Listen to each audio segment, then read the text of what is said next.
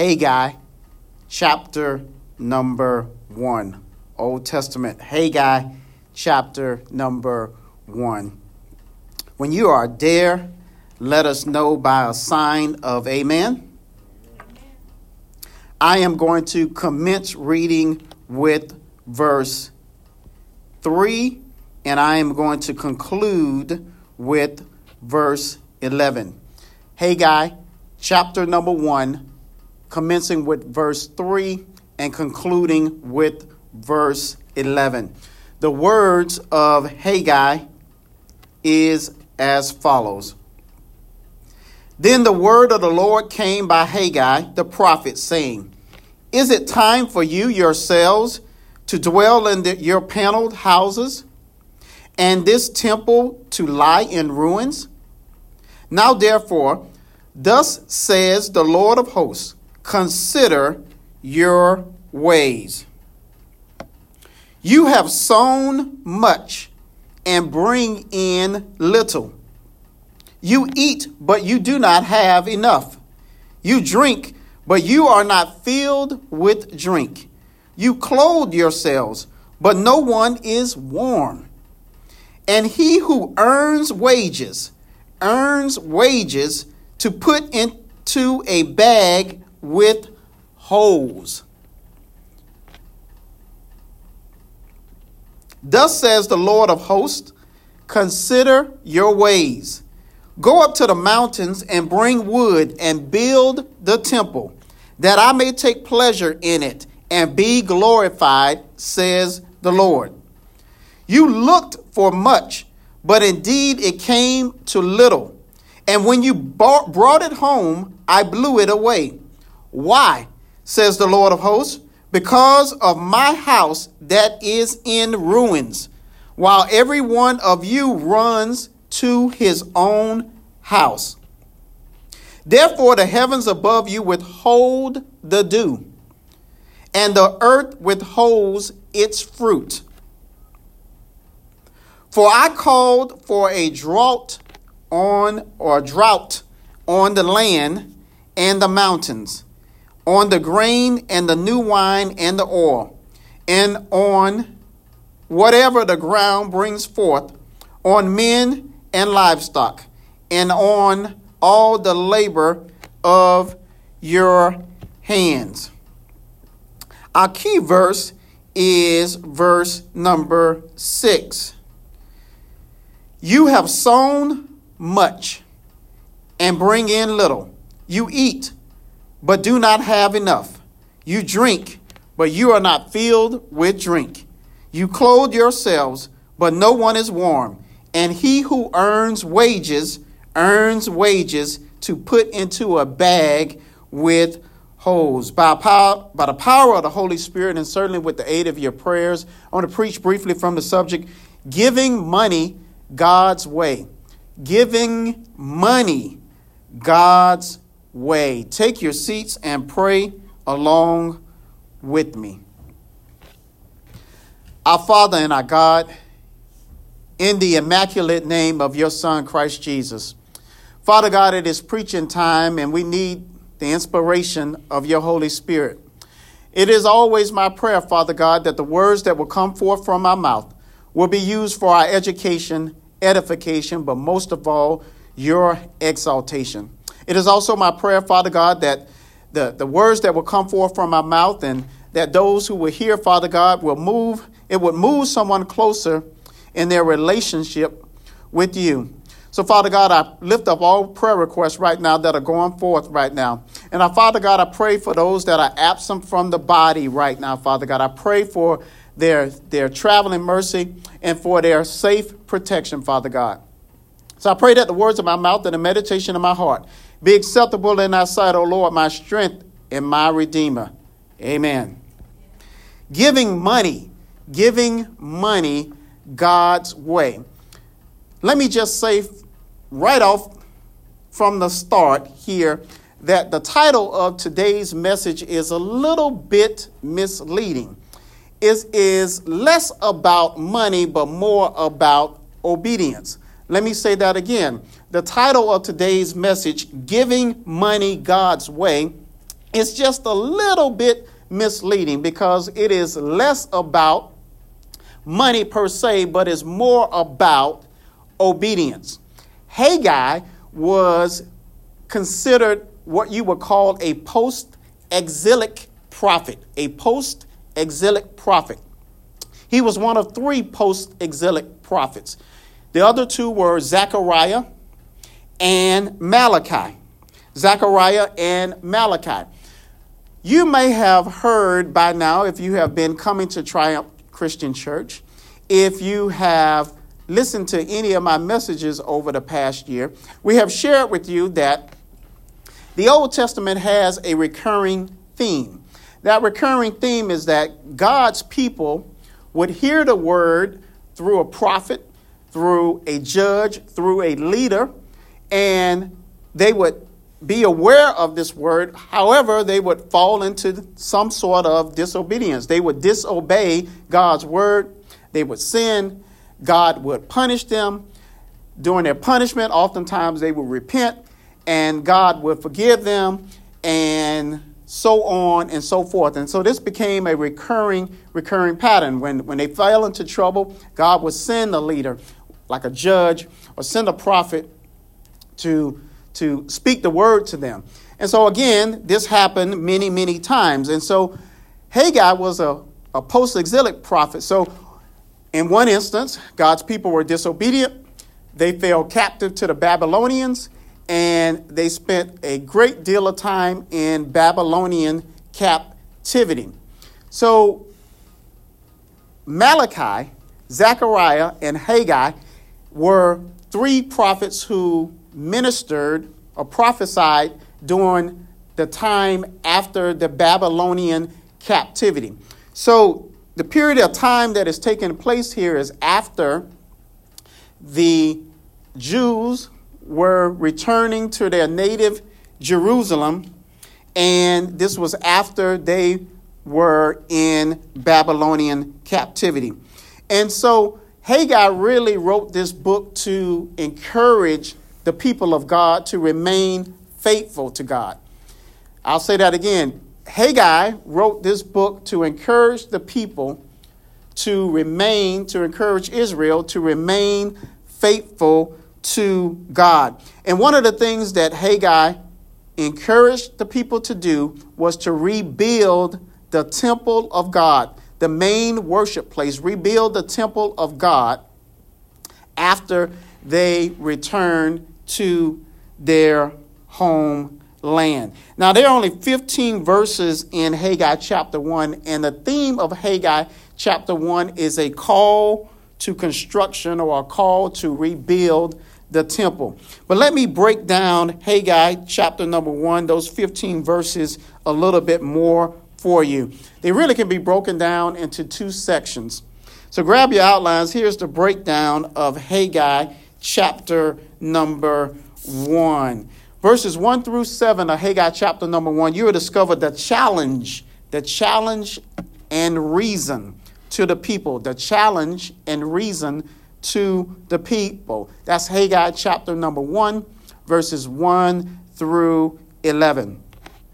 In verses 12 through 15 of Haggai chapter number 1, you'll discover, read about, and study the comfort, the comfort and reaction of the people. The comfort and reaction of the people.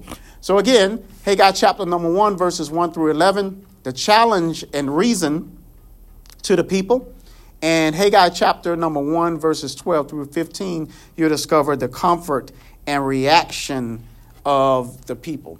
So we read for you a few verses, eight by eight verses or so, of Haggai chapter number 1. And let me recap for you those first 11 verses. Well, really, let me recap Haggai chapter number 1, all really all 15 of these verses for you so you can really understand what's going on. And then I want to talk about failure to give God's way and then giving money God's way. So, failure to give God's way and then giving money God's way. So, let's recap Haggai chapter number one. Of course, we know we are introduced to Haggai. I gave you a little bit of information about him and his background. And so Haggai shows up on the scene, and all of these Jews or Israel are they're returning back to Jerusalem. And so the word of the Lord, as the Bible says, speaks to uh, speaks through Haggai. And Haggai says, well, I'm, I'm at verse 3 now. Is it time for you yourselves to dwell in your panel houses and this temple to lie in ruins? So what had happened was the people returned back to their homeland. Now you now you gotta kind of picture this. They're returning to their homeland after many, many years. So one of the first things that they do is they start to put their own lives back together. So they build their own houses. And the Bible specifically says that these were panel houses. So consider these houses to be of, of the uh, a luxury uh, a luxury type type house. So Haggai shows up on the scene and said, "Hey, it is time to rebuild God's church. It is time to rebuild God's temple." So he goes on to say in verse 5 to consider your ways. So understand they have built these luxury houses and God's temple has not been built.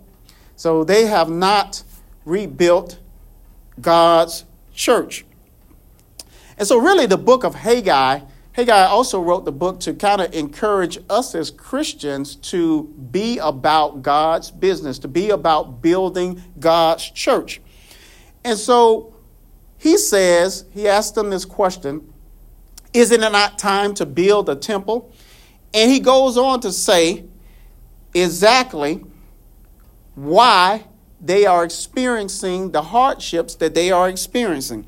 So he first challenges them to rebuild the temple, but then he gives them the reason why they have incurred incurred or are incurring so much hard times, why they are suffering. And they are suffering because obviously they have not rebuilt God's temple. They have been disobedient. They are, or they haven't been obedient in building God's temple. So in verse 6, he gives them, that's our key verse, verse 6. He talks about some of the things that they have done and the result of the things that they have done. And we'll touch on that a little bit more closely when we talk about failure to give God's way. So again, he says in verse 7 consider your ways. And then he tells them to go up and build the temple. So, really, after he explains why they are suffering their hardship, I thought that that was great that he went back and, and, and told them to go back and rebuild the temple. Sometimes, some, many people are just flat out hard headed. You tell them to do something, they don't do it. And then some of the best times to tell them to do it again is when they're suffering the hard time. So that's what that's what Haggai did here. And he goes on to give them so, some more reasons. In verse 9, he says, You look for much, but indeed came to little. So he goes on to further explain to them why they are in their situation. And he specifically says, Because, in verse 9, because of my house that is in ruins, while every one of you runs to his own house. So again, he reminds them of the reason why they're experiencing such hard times. But he tells them essentially that in verse 10 and 11, therefore the heavens above you withhold the dew. So again, more reasons. Verse 11, for I called for a drought. And then he goes on to tell them in verses 12 through 15, this is the comfort and reaction of the people. He goes on to tell them that God will bless them or God will be with them if they were to take on the task of rebuilding God's place of worship. So he essentially says, I am with you, says the Lord in verse 13, Haggai 1 13. Then came work, then uh, they came and worked on the house of the Lord. That's in verse 14. So the reaction after he comforted them that God would be with them, their reaction was to take on take on the task of building God's house of worship. So now I want to talk about failure to give God's way. Failure to give God's way. This is on your outline. Failure to give God's way.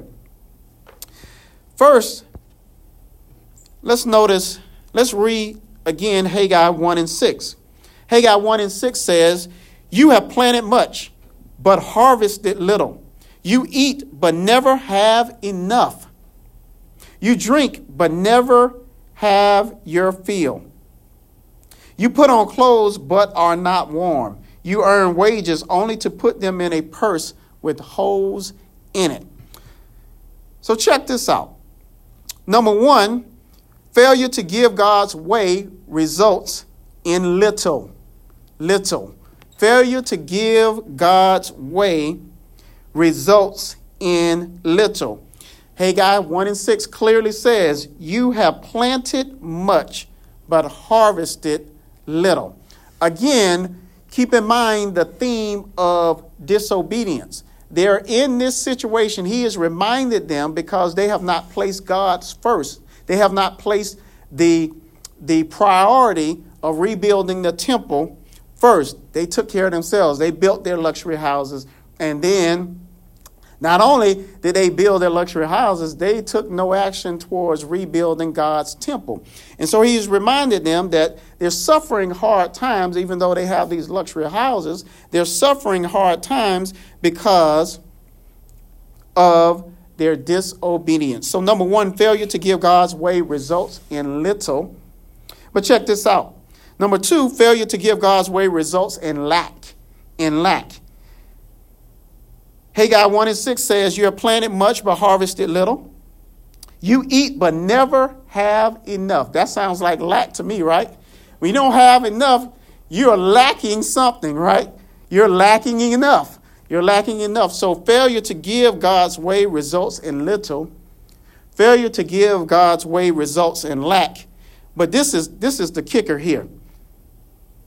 Failure to give God's way results in loss or leaks. I couldn't figure out which one I wanted to use there, so I wrote both of them down loss slash leaks. You don't believe me? He says in Haggai 1 and 6, Haggai says, You earn wages. So imagine earning money only to put them in a purse with holes in it. Now, don't you and I, we all know people, right, that make money, and some of them make good money, like above wage, like a really, really good salary. I'm talking about $100,000. And it just seems like they have nothing to show for it. They have holes in their pocket. They have holes in their pockets. So, number one, again, to recap, failure to give God's way results in little. Failure to give God's way results in lack. Failure to give God's way results in loss and leaks. Again, this is all because the people of God failed to prioritize the business of rebuilding the temple or rebuilding God's house of worship. So that's the bad news. Failure to give God's way results in little, results in lack, results in loss or leaks. But giving God's, giving God's way or giving money God's way has some benefits. According to 2 Corinthians 9, 6, and 7, but this I say, he who sows sparingly will also reap sparingly, and he who sows bountifully will also reap bountifully. So let each one of us gives as he purposes in his heart, not grudgingly or of necessity. For God loves a cheerful giver. So giving money God's way yields, number one, love from God. Love from God. Giving money God's way yields love from God. But number two, according to Malachi 3 and 10, bring ye all tithes in the storehouse, that there may be meat in my house, and prove me herewith, saith the Lord of hosts. If I will not open you the windows of heaven and pour you out a blessing, there shall not be room enough to receive it. Giving money God's way yields limitless blessings. Giving money God's way yields love from God, and giving money God's way yields limitless blessings, immeasurable, immeasurable blessings. So, the reason why the people delayed or did not rebuild God's temple had nothing to do with money, had nothing to do with the materials, because we know they had materials because they built their own houses, and they ain't have nothing to do with manpower either. But I didn't share with you that in Haggai 2:19 says, "But from this day I will bless you. From this day I will bless you."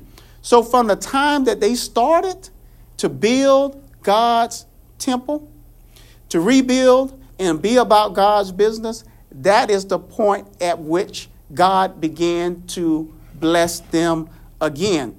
So I'll always remind you that if you're about God's business, He will be about your business. To the extent that we obey God, that's the extent that we can expect that His blessings. They disobeyed God, so they could not really expect any blessings from Him. But Haggai 2 and 19 says that from that day forward, they began to bless, or God began to bless them. And I often thought, think about that mm, the story of my wife and I when we when we first got married.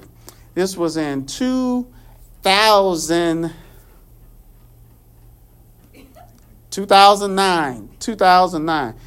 When we got married in 2009, we got married on a Sunday, September the 20th, 2009. And one week later, we were moving from Tallahassee, Florida to Charlotte, North Carolina. And my wife was starting a new job, and of course, I didn't, I didn't have a job when, when we moved there, and we didn't. I didn't have a job, and that meant that we didn't have a lot of money at all. We did, we did not have a lot of money at all. But it seems like we were just so, so happy. I, it probably because we had just got married. I don't know. But we were, so we had this apartment. We had this, this two bedroom apartment. But I recall that from, we would always take an offering every Sunday to church. And when we did our budget, the budget would show on paper that we was we would be $600 short, six to $700 short every month. Now, mind you, during this particular time, there were no bills late. There were, uh, we had always had food. I had no explanation as to why we did not come up short every month. Only explanation that I had was that we were just being obedient to the Lord. And in fact, we had this unfortunate incident happen to us. So maybe the person that did this to us, maybe you're watching and maybe you want to repent. But we lost $8,000 during this particular time and and somebody did something that they shouldn't. Somebody stole, okay, let me just go ahead and say somebody stole $8,000 from us. So we needed that money during this particular time. But I have no other explanation other than the fact that we were just doing what we knew to be done, and that is taking our tithes and offerings every week to the church. So listen to this. Whenever God's people prioritize their own net worth as opposed to his work, several things may happen. Number one, you may experience failure. That is, you have nothing to show. You may experience frustration. That means nothing satisfies you. You may experience futility. That means nothing is successful.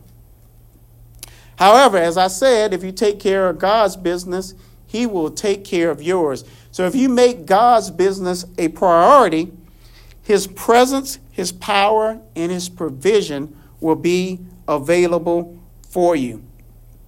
Lastly, I'll share with you the story that I shared several Sundays ago. I think in the message, What, what Giving Can Do for You. I shared with you the story about a man by the name of R.G. Letourneau. And I don't have my props with me this morning because we're, we're representing Triumph Team Day. But R.G. Letourneau, you can look him up. He lived from 1888 to 1969. There's a university in Texas that is named, or he has a university that is named after him. He, there's a university in Texas, LeTourneau University. But he was known as God's businessman. That's what he dubbed himself, or that's what he was known as, should I say. Businessman for God, or God's businessman. This man was very, very successful. He had a, a, lot of inventions, and you can just go to YouTube and type it, type his name in. I actually showed a, a, a clip of him at uh, a few, you know, at the time that we we shared that message, what God, what giving can do for you. And to make a long story short, this man was so successful with all his inventions and all of his success in business, he got to the point where he was giving 90% of his income away and keeping 10%. Do you know how successful you have to be to get to the point where, let's just keep it real now. Let's just keep it real. We all pay tithes and offerings and stuff, but let's just keep it real. 90%? I mean, 10%, you know, 10%, yeah, 10%. We, we got that. We got that, right? But, but 90%. This man gave 90%. And to this day, and I, I discovered, I, I, found out about him several, at least a couple years ago. But ever since I found out about Mr. LeTourneau, the one quote that he stated has stuck in my mind. R.J. LeTourneau says, as it relates to his giving, he says, and I keep in mind, he gives 90%. He gives 90%, or he gave 90%.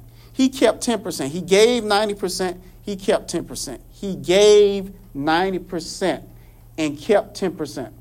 R.J. LeTourneau says, I shovel out the money. I shovel out the money, and God shovels it back. But God has a bigger shovel. That is profound. He gave 90%, he kept 10%. He says, I shovel out the money, and God shovels it back. But God has a bigger shovel. It reminds me of the song we used to sing during offering in the church that I grew up in. You can't beat God's giving the more he gives, the more you give, the more he gives to you. Just keep on giving because it's really true. True that you can't beat God's giving no matter how you try. Brothers and sisters, please remember that R.J. LeTourneau says, I shovel out the money and God shovels it back, but God has a bigger shovel. Everyone standing.